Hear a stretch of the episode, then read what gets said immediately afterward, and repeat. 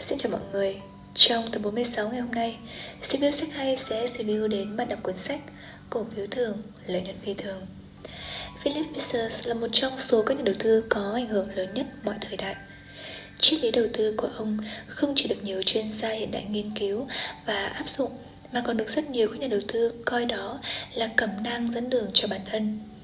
Những triết lý này đã được tập hợp trong cuốn sách nổi tiếng của ông, Cổ phiếu thường, lợi nhuận phi thường. Một trong những giáo trình đầu tư kinh điển dành cho các nhà đầu tư hiện đại.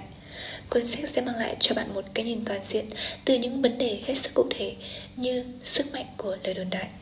Nên mua gì, khi nào, những điều nhà đầu tư cần tránh, cách tìm ra một cổ phiếu tiềm năng, cho đến phương pháp hình thành một triết lý đầu tư đem lại hiệu quả cao. Trong cuốn sách, Fisher đã chỉ ra hai cách để thu được lợi nhuận đầu tư lớn nhất – mua cổ phiếu khi thị trường đã đi xuống và đợi lúc thị trường hồi phục. Đầu tư vào một số công ty đang tăng trưởng liên tục và thu lợi nhuận hàng năm. Để tìm ra được các hướng đi chính xác nhất, ông đã đưa ra được 15 luận điểm lựa chọn cổ phiếu, cùng với đó là những thành tố cần có trong một khoản đầu tư hiệu quả. Qua đây thì tác giả cũng đã chỉ ra được 10 điều lưu ý mà nhà đầu tư nên tránh để ít gặp rủi ro và thu về lợi nhuận cao. 15 luận điểm lựa chọn cổ phiếu của doanh nghiệp công ty. Liệu công ty có những sản phẩm và dịch vụ có đủ tiềm năng, thị trường đủ lớn để tăng doanh thu ít nhất là trong vài năm tới hay không? Khi tiềm năng tăng trưởng của các dòng sản phẩm hấp dẫn hiện tại đã bị khai thác quá nhiều, thì liệu rằng bộ máy quản lý của công ty có đủ quyết tâm phát triển các dòng sản phẩm hay quy trình sản xuất nhằm gia tăng hơn nữa tổng doanh thu hay không? Sự ảnh hưởng giữa quy mô của công ty và những nỗ lực nghiên cứu và phát triển của nó cách thức tổ chức bán hàng của công ty đã hiệu quả hay chưa? Biên lợi nhuận của công ty như thế nào, có đủ cao hay chưa?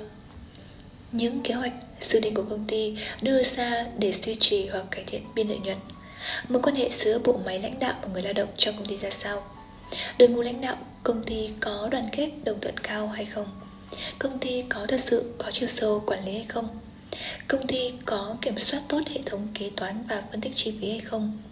Công ty có chú ý đến những khía cạnh kinh doanh khác biệt với tính chất của ngành, khía cạnh mang lại cho nhà đầu tư đầu mối về mức độ nổi trội của công ty so với các đối thủ cạnh tranh.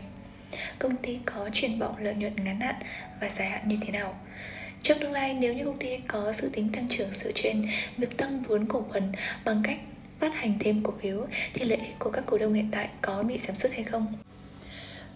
Bộ máy quản lý của công ty có luôn minh bạch với các nhà đầu tư về tình hình công ty khi hoạt động tốt nhưng lại che giấu khi có vấn đề. Bộ máy quản lý của công ty có liêm khiết hay không? 15 vấn đề này sẽ là cơ sở để các nhà đầu tư dựa vào và đánh giá được hiệu quả tình hình sản xuất kinh doanh của công ty, doanh nghiệp mà bạn có ý định đầu tư, từ đó đưa ra được cho mình những chiến lược đầu tư phù hợp nhất. Tuy nhiên, với việc đánh giá hiệu quả kinh doanh như này sẽ khó đối với các nhà đầu tư nhỏ lẻ. Áp dụng 15 tiêu chí này là một kinh nghiệm thực tiễn thường gặp kết hợp với phương pháp lời đồn đại. 10 điều nên tránh dành cho các nhà đầu tư. Không nên mua cổ phiếu công ty đang trong quá trình hình thành và phát triển. Không nên bỏ qua cổ phiếu tốt chỉ vì chưa được niêm yết chính thức trên sàn.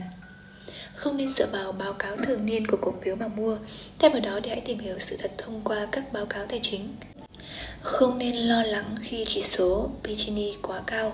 Nó có thể là dấu hiệu cơ bản rằng mức tăng cao hơn của khoản thu nhập trong tương lai phần lớn đã được phản ánh ở mức giá hiện tại, nhưng còn tùy trường hợp.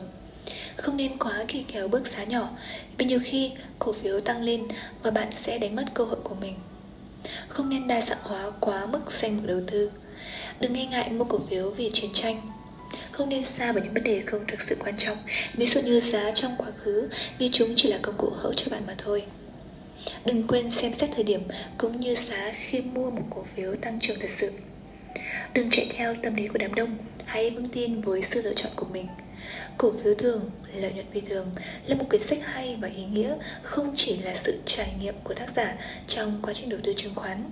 Đây còn là bài học, lời khuyên hữu ích dành cho bạn. Cuốn sách sẽ giúp bạn tìm ra các blue chip trong tương lai.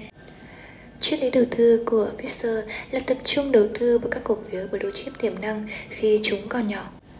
Như đó thu được lợi nhuận lớn. Hơn nữa, cuốn sách thảo luận về một số tình huống khó hiểu mà một nhà đầu tư dài hạn thường gặp phải.